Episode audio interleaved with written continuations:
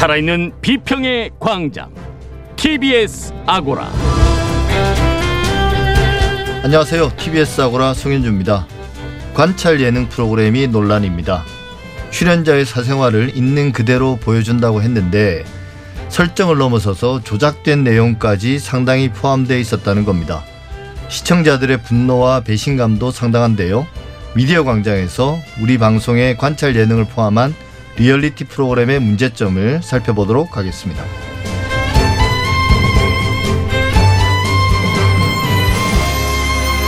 오세훈 서울시장이 취임 직후부터 의욕적으로 일을 하고 있습니다. 특히 아파트 공시가격 조정과 재건축, 재개발 문제에 집중하고 있는데요. 현재의 정치적 조건에서는 정책의 실행 가능성을 부정적으로 전망하는 보도가 지배적인 것 같습니다.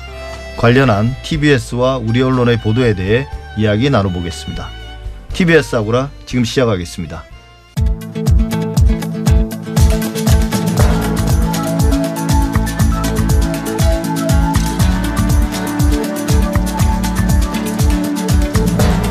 미디어 브리핑 시작합니다. 금준경 미디어오늘 기자와 함께합니다. 어서 오십시오. 네, 안녕하세요. 예, 오늘 첫 소식은 뭔가요?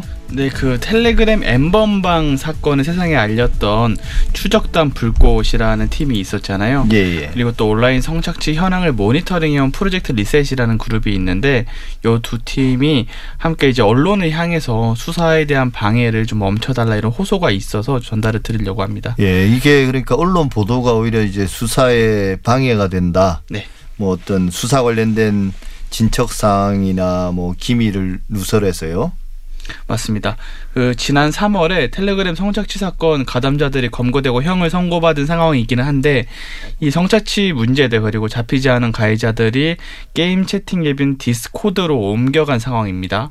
이 추적단 불꽃과 이 리셋은 디스코드를 지속적으로 또 모니터하고 취재를 해오면서 최근에 100여 명이 넘는 피해자를 양산한 불법 촬영 유포 사건을 파악하기도 했는데요.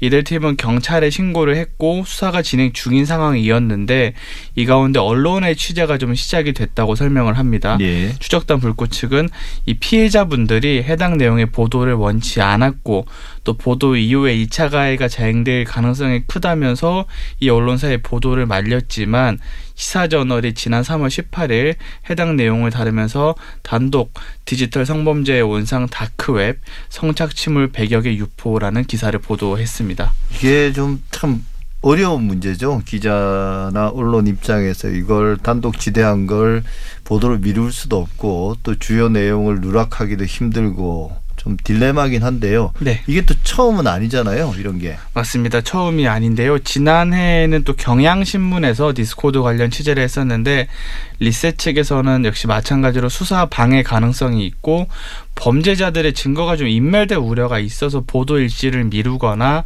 디스코드라는 이름만이라도 좀 언급하지 말아달라고 당부를 했는데 당시 경향신문은 단독 텔레그램 N번방 성범죄 이번엔 디스코드서 버젓이 활개 기사를 냈습니다. 경향신문 같은 경우에는 논란을 좀 의식한 듯이 수사기관에 엄정한 수사를 촉구하고 디스코드를 이용한 성범죄 가능성을 사전에 차단하기 위해서 해당 메신저의 약칭을 적시했다라는 설명을 덧붙이기도 했습니다. 예, 언론 보도 자체를 막을 수는 없지만 이게 사건 해결에 도움을 주지 못하는 건 분명한데 실제 이런 것들이 보도됨으로써 어떤 문제의식이 확산되고 뭐 디스코드든지 뭐든지 이게 마치 무슨 두더지 잡기 같은데요. 이런 게 다시 발붙이지 못하게 그런 어떤 문화나 또 이제 수사기관의 경각심을 불러일으키기도 하고 그런 긍정적인 면도 있지 않습니까? 맞습니다. 그래서 저도 이거를 뭐 일도 양단이 딱 결정을 내기는 좀 어려운 이슈라고 생각을 하는데 다만 이제 언론 보도가 나오면서 수사망에 있었던 가해자들이 좀 종적을 감추는 일이 반복되고 있다는 게 추적단 불꽃과 리셋 측의 입장이긴 합니다. 이분들 입장을 좀 더 전해드리자면 언론이 어떠한 명분을 앞세워 신속한 사실보도를 강조할지라도 이 디지털 성범죄 생태계에 경각심을 갖고 피해자 중심 보도 원칙을 우선시했다면 결코 단독 보도에 급급하진 않았을 거다. 이제라도 성급한 단독 보도를 그만두기 바란다 라고 밝히기도 했고요. 또 이제 분명 디지털 성범죄를 취재하고 보도하는 언론이 필요하지만 보도 방식에 대한 고민과 검토가 터무니없이 부족한 현재로서는 이 디지털 성범죄 근절에 별로 도움이 되지 않을 거다라고 우려하기도 했습니다. 예, 이게 그냥 그 과거에 경찰이 범인 쫓듯하는 게 아니라 네. 디지털 성범죄의 또 특수성이 있으니까 맞습니다. 그 부분에 대한 고려가 좀 더 필요한 것 같습니다. 네. 가장 즐겨보는 주요 뉴스 채널을 조사했는데요. 근데 그 결과 가장 많은 응답이 없다라고 하네요. 네, 맞습니다. 한국갤럽이 분기별로 하는 조사인데요. 예. 가장 즐겨보는 주요 뉴스 채널 2021년 1분기 조사 결과가 최근에 나왔는데 최근 몇 분기 동안 일관된 경향이 가장 많은 응답이 없다로 나타나고 있다는 점입니다. 이 가장 즐겨보는 뉴스 채널 추이를 보면요. 2013년 1월에 첫 조사만 하더라도 선호하는 뉴스 채널이 없다는 응답이 10%에 그쳤거든요. 근데 2년 지나서 2015년 3분기에는 15%를 기록했고 또 3년이 지나서 2018년 4분기에는 21% 그리고 2019년 4분기에는 27%까지 올랐고요. 2019년부터 현재까지 꾸준히 20% 이상 안 본다는 응답이 우세하고 이번에도 26%나 기록하기도 했습니다. 참고로 언론사 중에 1위 그러니까 전체 2위라고 치면 KBS가 17%를 기록했는데 예. KBS보다도 9%포인트 높은 수치라고 할 수 있고요. 이 4명 중 1명꼴로 선호하는 뉴스 채널이 없다는 결과가 지속적으로 나타나고 있는 데는 이제 방송을 통한 뉴스 소비 자체가 좀 줄어들었거나 또 상대적으로 유튜브나 팟캐스트 등 이제 기존 방송이 아닌 시사 콘텐츠에 대한 선호도가 늘었을 가능성을 좀 보여주는 대목이라고 할 수 있을 것 같습니다. 예, 그럴 가능성이 큽니다. 사실은 네. 방송 뉴스가 예전만 못하게 그런 네. 어떤 시청자들에게 뉴스 매체로서의 매력이 많이 떨어진 게 아닌가 싶은데요. 네. 그래도 그 방송 사안에서는 선호도가 어떻게 나왔나요? 네, 이 조사 대상이 지상파 3사, 종편 4사, 보도채널 2개사 총 9개사를 대상으로 했는데요. 순위를 보면 KBS가 17%로 언론사 가운데 1위를 차지했고요. 예. 이어서 YTN이 14%, MBC, JTBC가 각각 10%, TV조선 7%, SBS 6%, 연합뉴스 tv 5%, MBN 3%, 채널A 2% 순으로 나타났습니다. 세대별로 나눠보면 30대와 40대는 MBC와 JTBC를 선호하는 경향이 좀 높았는데요. 30대는 1위가 JTBC로 17%로 나타났고요. 40대 경우에는 MBC와 YTN에 대한 선호도가 각각 16%로 1위를 차지하기도 했고 또 MBC와 JTBC는 이 진보층에서도 가장 선호가 높은 방송사로 꼽히기도 했습니다. 반대로 60대 이상을 보면 KBS가 선호도 30%로 1위를 차지했고요. 60대 이상의 2위는 YTN과 TV조선으로 12%로 나타나기도 했고 보수층에서는 KBS, TV조선과 YTN 순으로 선호도가 높게 나타나기도 했습니다. 네, 이거 뭐 길게 분석할 일은 아니지만 네. 우리가 충분히 예상할 만한 일인 것 같아요. 아무래도 맞습니다.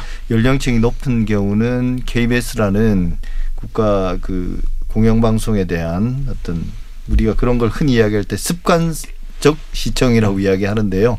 당연히 9시가 되면 KBS 9시 뉴스를 보게 되는 네. 그런 연령층들이 상당히 많이 남아있다는 거고요. 네. 20대는 안 나오는데 아마 20대에서 뉴스 채널 선호도가 가장 낮았겠죠? 맞습니다. 거의 예. 그 없다는 선호도가 상당히 높게 거의 절반 가까이 나타난 게 20대였습니다. 예, 그랬을 것 같습니다. 이게 TBS 소식인데요. 네. 재보궐선거 선거방송심의위원회에서 최다 행정지도를 받은 프로그램이 김어준의 뉴스공장으로 나타났다고요? 네, 맞습니다. 선거방송심의위원회라는 기구가 있습니다. 선거 관련 방송을 심의하는 이제 선거 기간에 구성되는 임시기구인데요. 지난 9일까지 심의 결과를 집계를 해보니까 이 중징계라고 할 수 있는 법정 제재는 한 건도 나타나지 않았고요. 다만 이제 경징계로 분류할 수 있는 행정지도의 경우에는 TBS 김어준의 뉴스공장이 권고 4회, 의견 제시 1회로 총 5회로 가장 많은 행정지도를 받았고 이어서 YTN이 3건, MBC가 2건의 행정지도를 받은 순서로 돼 있고요. 이 김어준의 뉴스공장 심의 심의 가운데 다수는 이제 국민의힘이 TBS에 집중적으로 심의 민원을 제기해서 이루어진 것입니다. 이 국민의힘이 지난 5일 기준으로 김어준의 뉴스공장에 총 20건의 심의 민원을 제기했던 상황이었고요. 이제 관련해서 심의가 이루어진 결과로 보면 될 것 같습니다. 예, 이게 선거방송심의위원회는 능동적으로 심의를 하는 게 아니라 뭐 그건 보통 이제 방심위도 마찬가지인데 네. 민원이 제기돼야 심의를 하는 거죠? 맞습니다. 그래서 민원이 제기된 안건에 대한 이제 심의 횟수가 훨씬 더 많을 수밖에 없는 그런 상황이고요. 예. 어떤 부분에서 행정지도를 받았나요? 선거방송 심의의 특징이 이제 기존 방송 심의 규정보다 좀 더 타이트하게 적용되는 게 시사 대담 프로그램이나 뉴스 프로그램의 경우에 사회자의 이제 객관적인 진행을 좀 더 중시합니다. 아무래도 선거 기간이다 보니까 예. 저희가 기계적 균형을 많이 중시하는 풍토가 반영된 건데요. 심판의 역할을 하라는 거죠? 예. 맞습니다. 그래서 김어준의 뉴스공장 같은 경우에는 이 대목에서 지적을 받은 경우가 적지 않았습니다. 지난달 18일 김어준 씨가 고 박원순 전 서울시장 성폭력 사건 피해자 기자회견을 두고 이제 핵심은 민주당을 찍지 말라는 거다. 그동안의 본인 이야기와 어제 행위는 전혀 다른 차원이 되는 거다. 그동안의 얘기와 어제 행위 둘이 섞는 거는 이제 선거기간 적극적인 정치행위가 이제 되는 거다라는 이제 발언을 해서 의견 제시를 받았고요. 또 지난달 19일에는 오세훈 서울시장 후보 내곡동 보상 관련된 의혹이 있었잖아요. 이 문제를 설명하면서 토지보상업계 전문가들 사이에서는 보상 역사상 돈을 번 것은 4대강과 내곡동 2건밖에 없다고 발언한 방송이 너무 단정적으로 보도했다는 이유로 권고를 받은 상황입니다. 예, 사실 뭐 선거 관련 이번 보궐선거에서 김어준 뉴스공장이 특히 야당 후보들에 대한 의혹과 그 검증을 좀 상당히 강도 높게 진행한 건 맞죠. 다른 언론에 비해서. 그만큼 또 다른 언론들은 그 문제들을 소홀히 했던 것이기도 하고요. 그러다 네. 보니까 이런 결과들이 나온 것 같기도 합니다. 그런데 또 한편으로는 이런 선거방송심의위라는 데가 네. 법에 따라서 심의는 하지만 그렇다고 해서 적극적으로 하는 것도 아니고 그러다 보니까 행정지도나 이런 것도 사실 솜방망이 혹은 별 의미 없는 이런 활동들에 그치지 않습니까? 맞습니다. 이 선거방송심의위원회 기구라는 게 이제 선거법에 따라서 형성되기는 하는데 이제 임시로 구성되는 기구이기 때문에 이제 위원분들이 이제 처음 심의를 하시는 분들도 있고 이제 그렇다 보니까 심의 자체가 좀 신중하게 비교적 큰 제재를 네. 안 하는 경향이 나타나기도 하고 또 반대로 위원이 누구냐에 따라서 좀 시스템보다는 위원의 성향이 좀 엇갈리는 그런 지적이 좀 있어서 심의 제도 전반에 대한 고민도 좀 필요한 그런 대목이라고 할 수 있습니다. 예, 금준경 기자였습니다.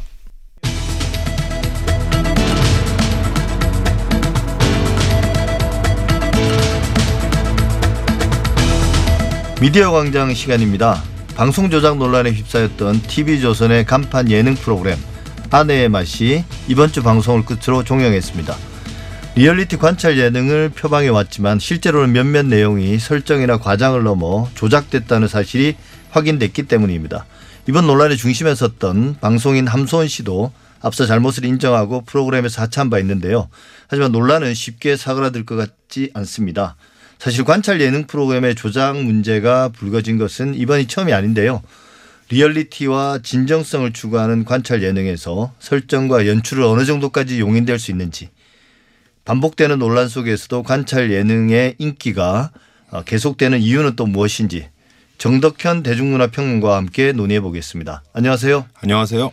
이른바 그 관찰 예능이라고 불리는 리얼리티 프로그램의 일종이죠. 네. 이게 연일 논란입니다. 구체적으로 어떤 내용인지 먼저 말씀해 주시죠. 최근에 터진 사안은 함소원 씨. 그 예. 아내의 맛이라는 프로그램에서 사실은 이번에 이제 조작 논란이 본격적으로 나오기 이전부터 사실 저게 사실이 맞냐 그런 설정 예. 논란들이 계속 있었어요. 근데 그게 이제 수면 밑에 있다가 최근에 이게 사실로 거의 드러나고 그다음에 이제 함소원 씨가 하차를 했는데 하차한 이후에도 이 논란이 끊이질 않았거든요. 예. 그러고 나서 결국은 인정하는 단계로 넘어가게 된 거죠. 그래서 TV조선에서 이 아내의 맛이라는 프로그램은 사실 시즌 종영하겠다 이렇게 선언을 했고 함소원 씨도 그 내용이 다 사실이 맞다라고 예. 인정을 했습니다. 구체적으로 어떤 내용입니까?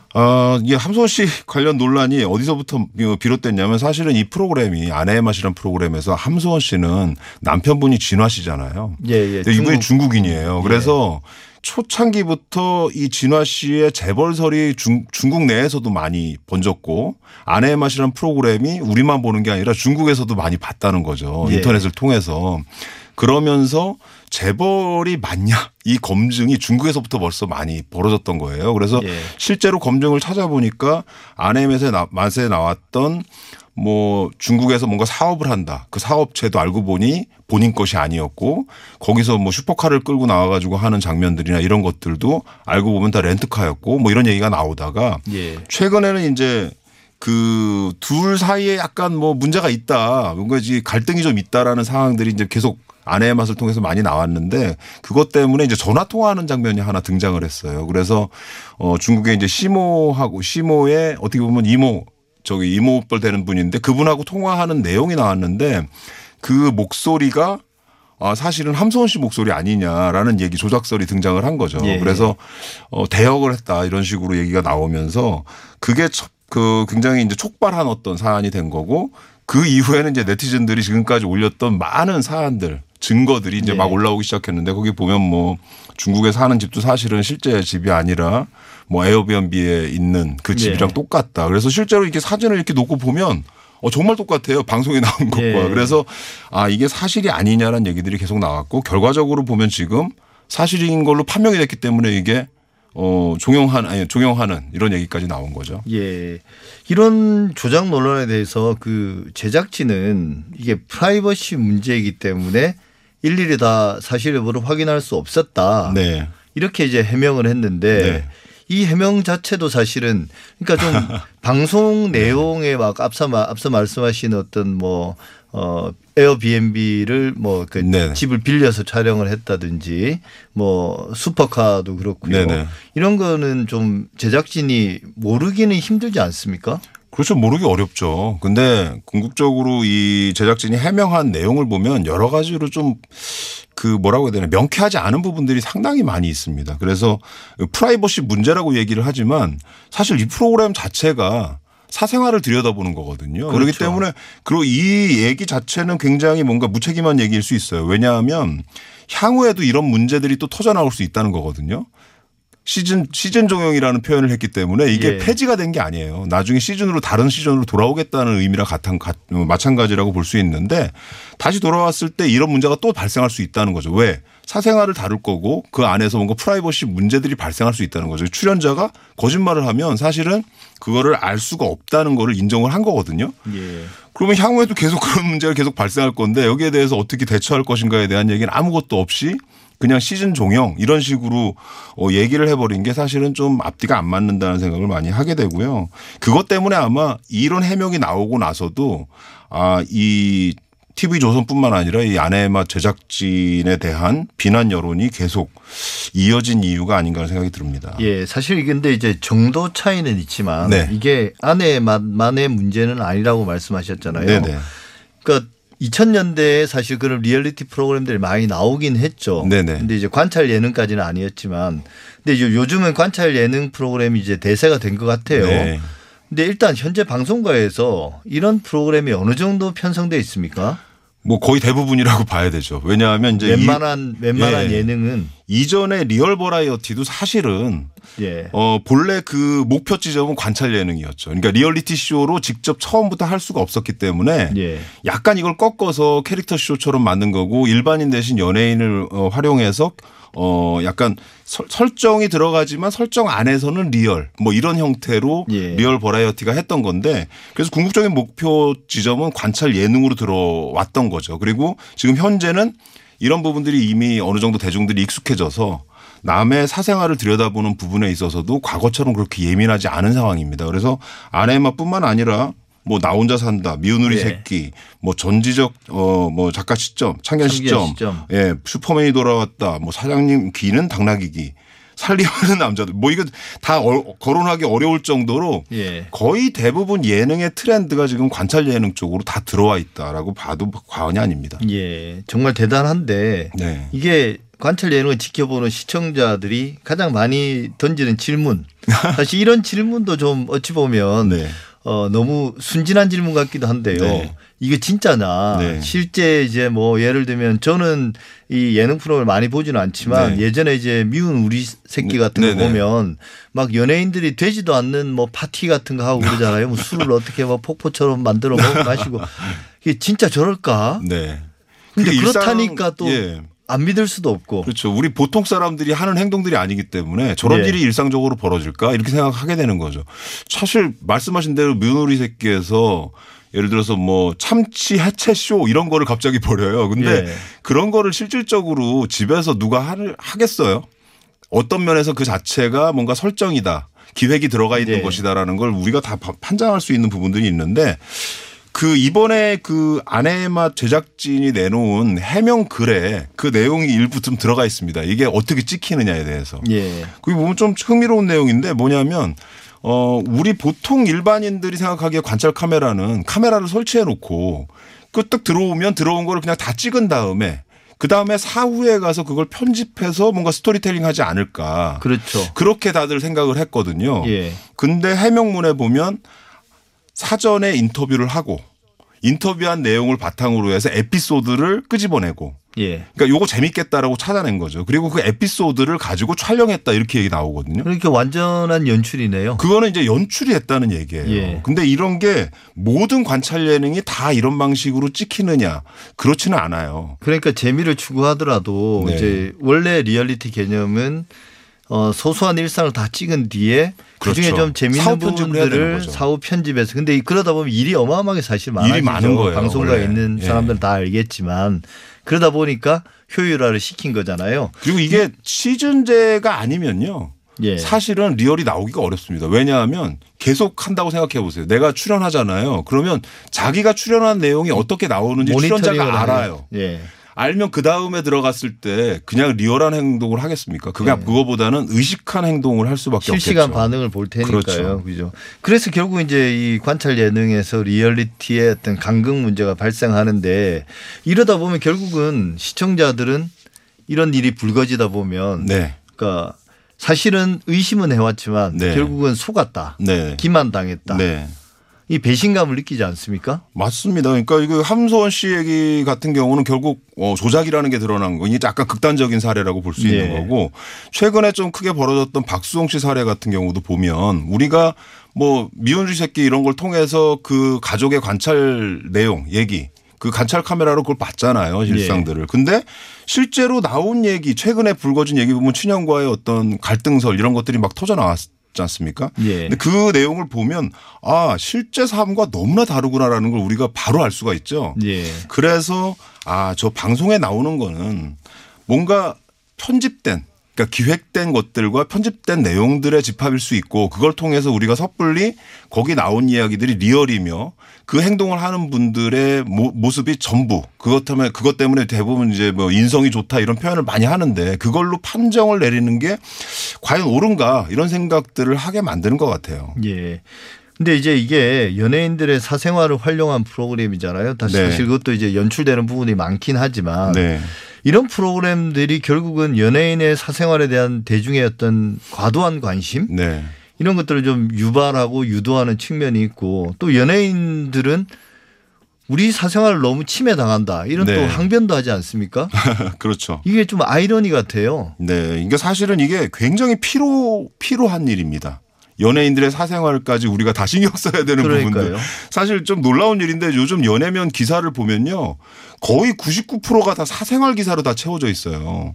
근데 정작 중요한 지금 대중문화 콘텐츠에 대한 이야기들. 이거 콘텐츠는 굉장히 중요한 문제거든요. 근데 그런 것들은 다 뒤로 밀려나는 상황이거든요. 그럼 궁극적으로 너무 사생활에 치중된 어떤 관심이라는 게 대중들을 엉뚱한 쪽으로 자꾸 시선을 돌리게 만드는 부분들이 크다는 거. 이거는 좀 큰 문제 아닌가 하는 생각을 좀 듭니다. 예. 그러니까 뭐 그 드라마면 드라마, 영화면 영화 네. 그 콘텐츠 자체에 대해서 우리가 좀 평가하고 즐기는 그런 것이 있어야 그렇죠. 되는데 그 배우의 그 콘텐츠하고 상관없는 네네. 거죠. 그 출연했던 배우의 사생활에 너무 과도하게 집착한다. 그러니까 이게 관찰 카메라 안에서 우리가 그렇게 관찰했던 것이 지금은 실제 사회면 신문 그 연예면에서 연해면을 보고 하는 게 실제로 그 현실 버전의 관찰 카메라를 보는 것 같은 일들이 지금 벌어지고 있어요. 그러니까 매주 누구누구 하차설 이런 게 매주 터지더라고요. 맞습니다. 매주 무슨 논란들이 계속 매일같이 터지고 있거든요.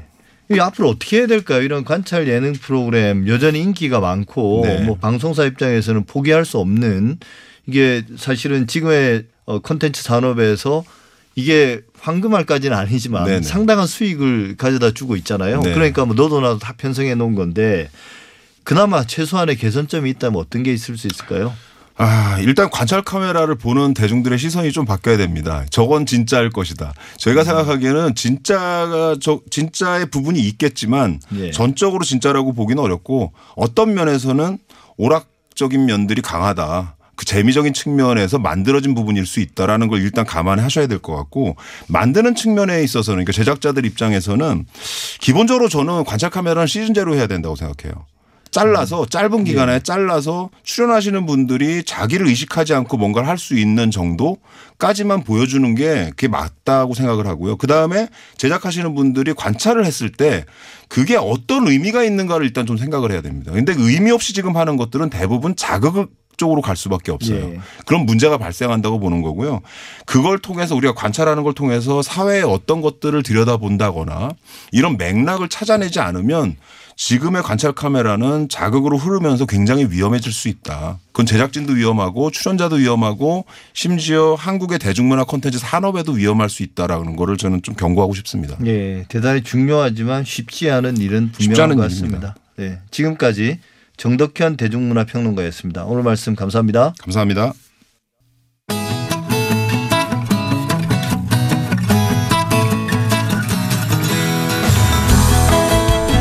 TBS 아고라에서 전해드리는 시민의 말씀입니다. 시민의 말씀은 문자나 TBS 모바일 앱을 통해 시민들께서 보내주신 의미 있는 댓글을 모아 전해드리는 시간인데요. 이번 주 소개해드릴 프로그램은 명랑시사 이승원입니다. 매일 저녁 6시부터 8시까지 청취자들의 퇴근길 2시간을 함께하고 있습니다. 명랑시사는 지난 3월 개편과 함께 새로운 코너들을 선보였는데요. 우리가 꼭 알아야 할 절대 뉴스를 콕 찍어 전해주는 뉴스 원정대. 월요일과 화요일에는 경제 코너를 구성해서 주식과 경제에 대한 시민들의 궁금증과 어려움을 해결해주는 시간들을 마련하고 있습니다. 청취자들께서 정말 다양한 의견들을 주셨는데요. BIG2님은 명랑시사 매일 퇴근길에 잘 듣고 있습니다. 어려운 시사를 쉽게 풀어주니 너무 좋아요 하셨고요. 8402님 명랑시사 이승원입니다는 국민방송입니다. 퇴근하고 버스를 탔는데 기사분이 TBS를 크게 틀어놓으셔서 모두 즐겁게 듣고 있습니다. 또 명랑시사로 사행시를 적어주신 청취자도 계셨습니다. 9750님인데요. 명, 명쾌하고 랑, 랑랑한 목소리로 시, 시원한 사, 사이다 같은 방송 명랑시사 이승원입니다. 시사뉴스에 활력을 주는 명랑시사 장수 프로그램 되세요 라고 하셨습니다. 그리고 울랄라님은 여전히 가짜뉴스가 넘쳐납니다. 언론의 편파보도 가짜뉴스 바로잡는 코너도 하나 만들어주시면 좋겠어요 라는 의견을 주셨습니다. 그리고 그 밖에도 0078님은 진행자가 너무 존재감이 없습니다. 원고를 그냥 읽기만 하고 출연자들 얘기를 중계만 하는 게 진행자 역할이 아닐 텐데요 라고 지적을 해주셨고요. 또 초록우사님은 여야 출연자들의 토론이 수박 겉핥기식입니다. 토론을 통해 건설적인 해결책을 마련하는 게 중요한 것 아닐까요? 시사 프로그램의 본질과 역할을 좀 더 고민해 주세요 라고 의견을 주셨습니다. 다음 소개해드릴 프로그램은 주말 프로그램인 박송호의 사육의 24입니다.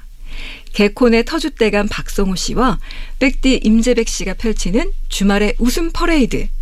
주말 오후 4시부터 6시까지 함께하고 있는데요. 이 사육의 24는 매주 새로운 모습으로 청취자들에게 다가가기 위해서 매일 다양한 노력을 하고 있습니다. 들어도 들어도 재미있는 코너 개콘의 오빠 만세를 라디오로도 들을 수가 있고요. 왔구나 사륙도사를 통해서 청취자들의 고민을 시원하게 풀어드리고 있습니다. 사륙사오님 꿀잼이 우울한 마음 풀어주는 사육의 24 정말 좋습니다. 왕팬입니다 하셨고요. 아기사슴님, 늘 최선을 다하는 박송호 씨의 모습에 언제나 감동받습니다. 성호 씨의 웃음 에너지로 제 삶도 충전됩니다 라고 해주셨고, 0983님, 코미디만의 감성과 느낌을 라디오로 옮겨왔네요. 배꼽 빠지게 웃을 수 있는 시간 좋습니다 라고 해주셨습니다. 그리고 그 밖에도 9798님은 조금만 힘 빼고 진행하셔도 좋을 것 같아요. 가끔 너무 오버하실 때가 있는 것 같아서 제가 조금 걱정이 됩니다 하셨고, 0605님은 지나치게 사적인 이야기나 농담은 잡담으로 여겨질 수 있다는 점 잊지 않으셨으면 좋겠습니다 라는 의견들을 보내주셨습니다. 네, 앞으로도 시민들의 말씀은 각 프로그램마다 시민들께서 보내주시는 소중한 의견들에 귀 기울이겠습니다. 그리고 그 의견들을 잘 모아서 전해드리겠습니다. 많은 청취와 다양한 의견 보내주시기 바랍니다. 지금까지 시민의 말씀이었습니다.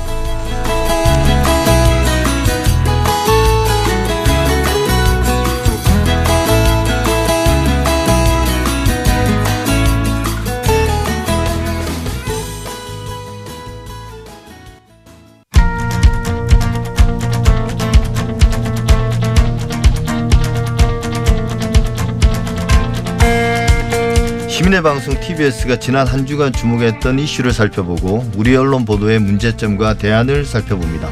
TBS의 창. 재보궐선거가 끝났는데 선거 결과에 대한 원인이 정부 여당의 부동산 정책 실패, 더 구체적으로는 서울과 수도권의 아파트값 폭등에 따른 민심 이발이라는 분석이 많은 것 같습니다. 오세훈 서울시장이 추진하는 정책 중에서도 가장 큰 관심을 끄는 것이 결국 부동산 정책인데요.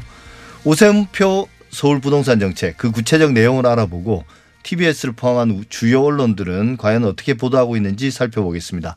정철진 경제평론가, 어서 오십시오. 네, 안녕하십니까. 예, 네. 먼저 오 시장이 후보 시절부터 내세웠던 여러 부동산 공약들, 네, 이것부터 한번 살펴보겠습니다. 네. 공시가격 조정이라든지 재개발, 재건축 규제 완화 등등인데요. 간단히 좀 정리해보면 어떻게 되겠습니까? 그렇습니다. 이제 규제 완화다, 하나의 키워드로 따지면 이렇게 볼 수가 있겠고요. 또 예, 하나 공급을 하게 되는데 민간 주도의 공급을 하겠다. 예. 근데 규제를 완화하면서 민간 주도의 공급을 한다는 건 아주 쉽죠. 현재 재건축 아파트들을 더 쉽게 하겠다. 예. 그다음에 재개발 사업도 더 빠르게 하겠다라고 볼 수가 있는 것이 큰 하나의 이제 키워드가 될 수가 있겠고요. 세부적으로 후보자 시절에 공약했던 내용들은 좀 보면 35층 층고 제한, 그러니까 예, 재건축 아파트들 할 때요, 그걸 완화해 주겠다는 부분도 있고, 재건축에 관련한 부분들이 좀 많았던 것 같아요. 안전진단 같은 것들도 예, 좀 더 용이하게 해 준다라든가 용적률 완화 부분도 있었고요.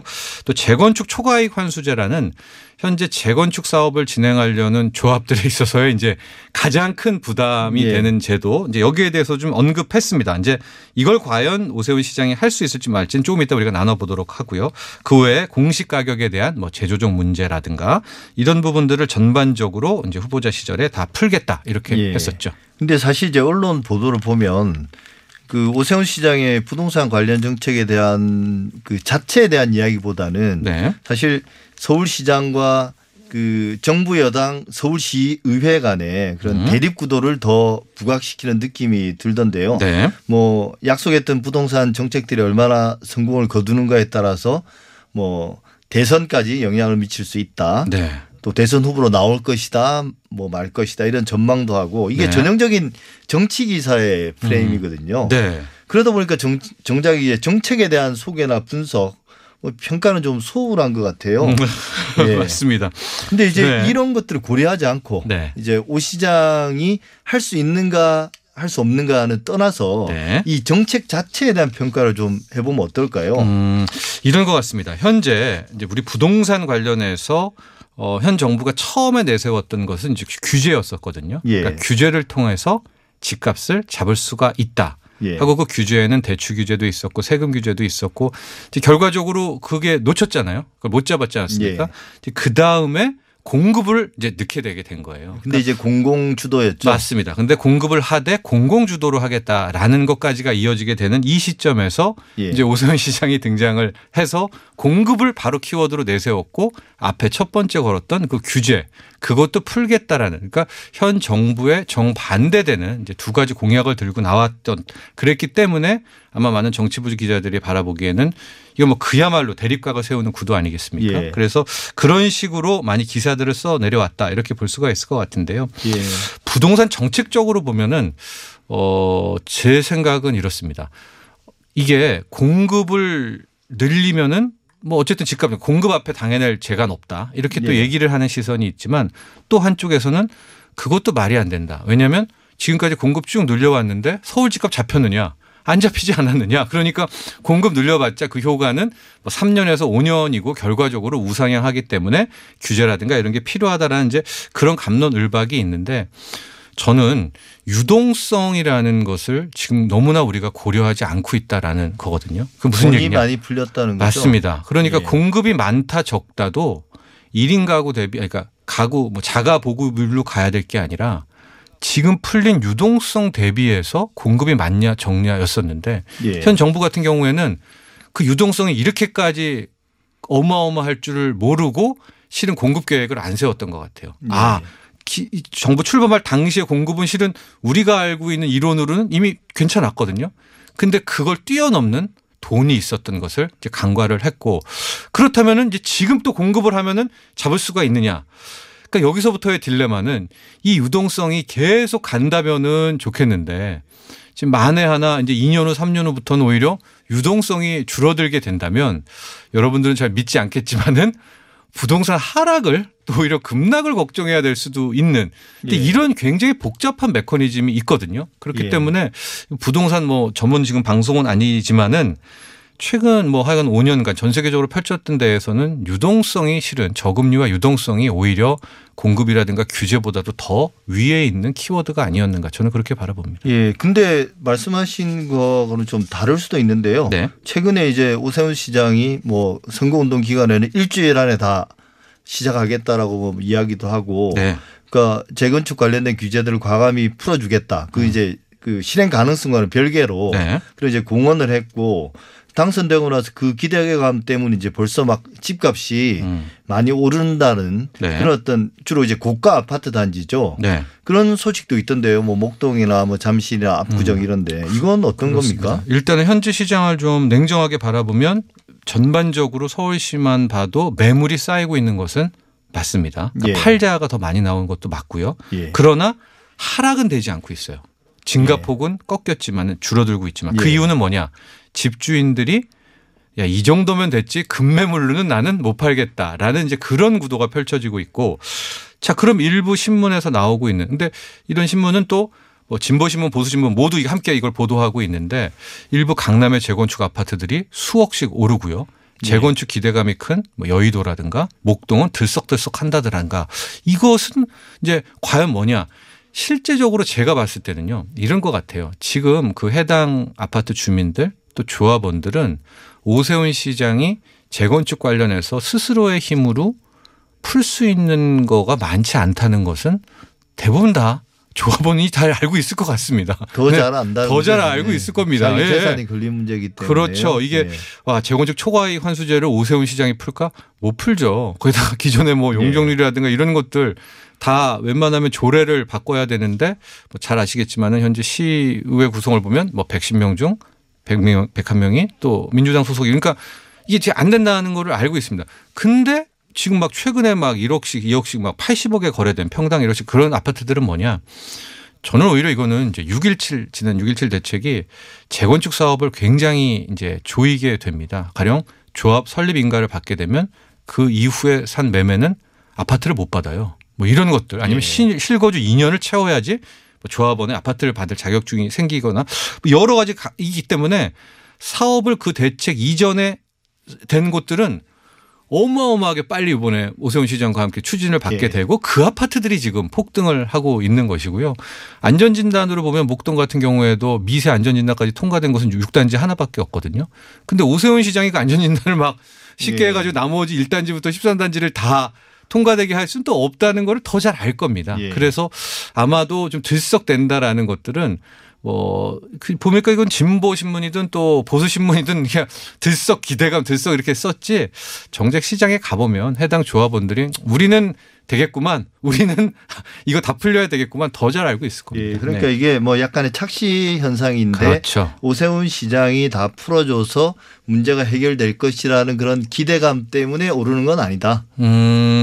그렇죠. 그러나 이제 현상 마카처럼 이제 조합 설립 인가 받고 이런 곳들은 더 빨리 추진할 수가 있을 테니까. 네. 그런 네. 왜냐하면 그걸 또 오세훈 시장은 본보기로 이 정도 통과된 데는 또 페이버를 줄 수 있지 않겠습니까? 그런데 예. 이제 뭐 이번 선거가 끝나면서 그 민주당 그 박영선 시장 후보가 내세웠던 공약들도 있고 선거 네. 막바지에 뭔가 좀 정책 방향에 대한 변화 이런 것도 좀 감지되지 않았습니까? 네.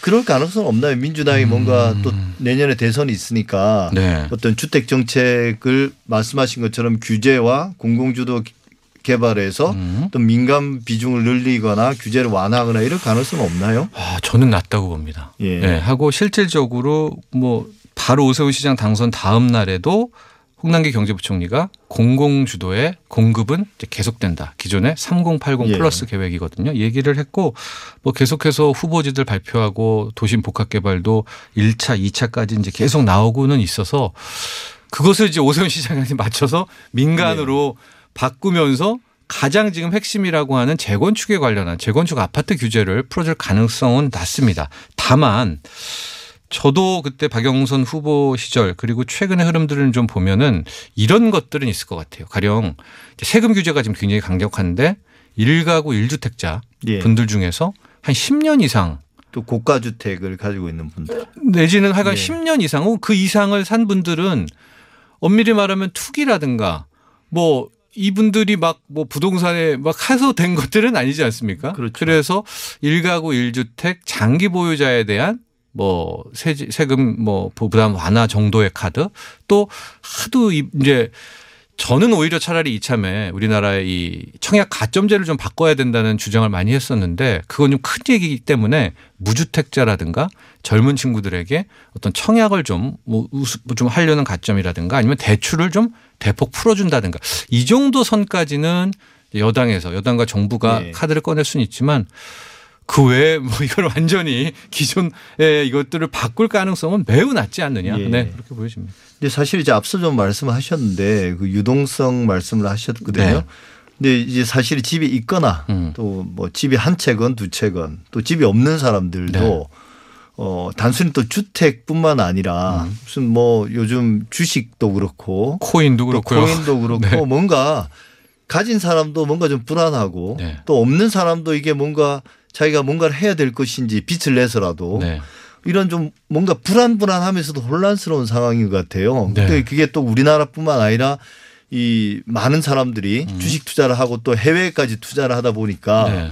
또 미국의 이제 그 연방준비은행에서 무슨 말 나오는 것도 이제 귀를 세우고 네. 듣게 되는데요. 네. 좀 전반적으로 네. 이게 다 연결되어 있으니까 단순히 아파트 가격뿐만 아니라 네. 이게 향후 어떤 상황을 좀 준비해야 될까요? 그렇죠. 그러니까 집값 언제 빠져요? 많이 듣습니다. 어떻게 하면 뭐 언제 사요라든가 질문 많이 받게 되는데 저는 뭐 제 개인적인 견해이긴 하지만 결국에는 인플레이션이 뭐 2년 내로는 저는 올 것이라고 보고 있고요. 예. 인플레이션이 오는 트리거는 역시 백신일 것 같습니다. 백신의 효과가 나오고 이제 사람들이 본격적으로 이제 활동을 하고 실물 경제 엔진이 돌아가기 시작을 하면 지금은 찍어냈던 수많은 돈들이 예. 일부는 부동산에 왕창 가 있고요. 일부는 예. 주식에 가 있고 일부는 코인에 가 있는데 이제 이 돈들이 실물 쪽으로 넘어오겠죠. 우리가 이제 활동을 본격 시작하게 되면. 예. 그럼 실물에서는 인플레가 발생하게 되고 기존의 자산 가격에 있는 버블은 빠지게 되고요. 물가가 이렇게 빠르게 오르면 이제 뒤따라서 금리가 오르게 될 텐데 이게 실은 저는 부동산 아파트만 보면 조정의 신호탄이 아니겠는가 이렇게 바라보고 있습니다. 왜냐하면 원래대로 한다면 물가가 오르는 인플레이션에는 아파트 같은 부동산이 굉장히 좋은 투자 자산이 될 수가 있죠. 인플레이션을 예. 해지하니까. 그런데 지금 우리의 가계부채는 1,700조가 넘었습니다. 예. GDP 대비 95%, 98%의 가계부채율이고 미국, 유럽보다도 우리가 높아요. 그 정도의 지금 가계부채가 차 있는데 여기에서 인플레가 오게 되고 본격적으로 물가 상승, 금리 상승이 오게 되면 지금 다들 뭐 집산 분들도 뭐 3억, 3억 5천 그 이상씩 다 이제 담보대출을 받지 않았었습니까? 그렇기 때문에 이번에는 그 인플레이션 트리거가 굉장히 큰 파급으로 오지 않겠느냐. 이게 시기의 문제가 아닐까라고 보고 있습니다. 상당히 비관적이네요. 좀 걱정이 커질 수밖에 없을 이게 것 저는 같은데요. 이제 주로 금융 쪽을 많이 다루기는 합니다만은 항상 이 모든 투자 자산은 비슷하니까요. 그래서 제가 뭐 지금 늘 뭐 5년 전부터 부정적인 건 아니었고요.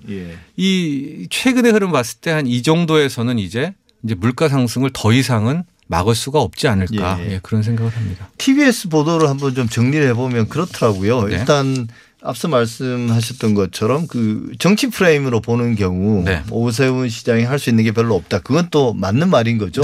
그렇죠. 예를 들면 이제 정부 여당이 정책 방향을 근본적으로 바꾸지 않는 한 그럼 그건 결국 이 정권 자체를 부정하는 거잖아요. 스스로를요. 그렇기 때문에 그럴 가능성이 없기 때문에 이 오세훈 시장 1인이 또 남은 기간 동안에 큰 변화를 가져오기는 힘들다. 그 부분을 많이 지적을 한 것 같아요. 또 하나는 이제 그 시장 상황이 지금 매물이 계속 쌓여가고 있다. 그건 또 계속 지적을 해왔거든요. TBS에. 그것도 맞는 말입니까? 그렇죠. 그것도 맞는 말인 것 같고.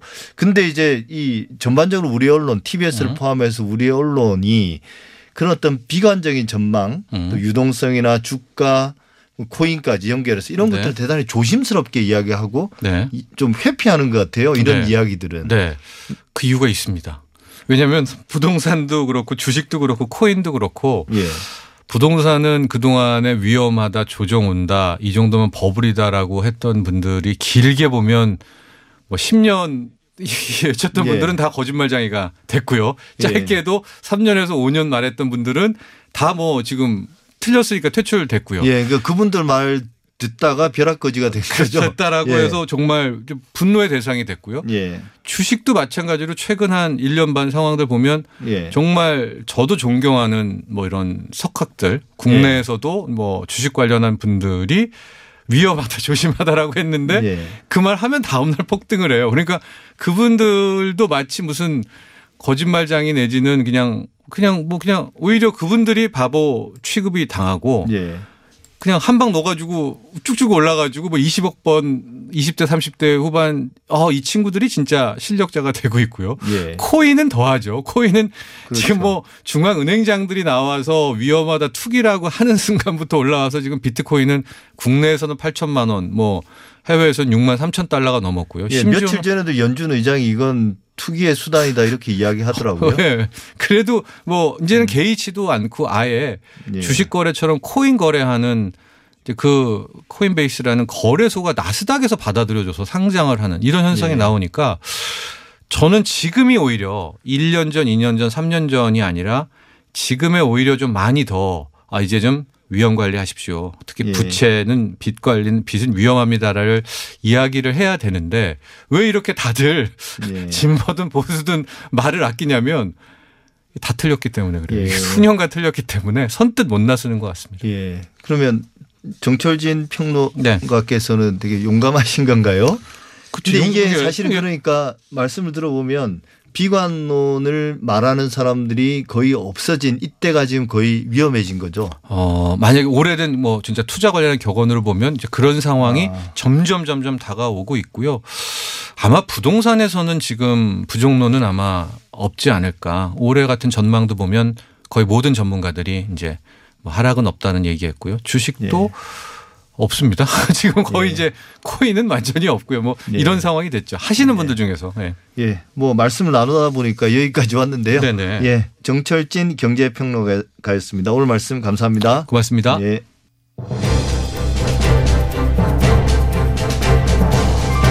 TBS 아고라 오늘 준비한 내용은 여기까지입니다. 저는 다음 주에도 일요일 아침에 다시 찾아뵙겠습니다. 감사합니다.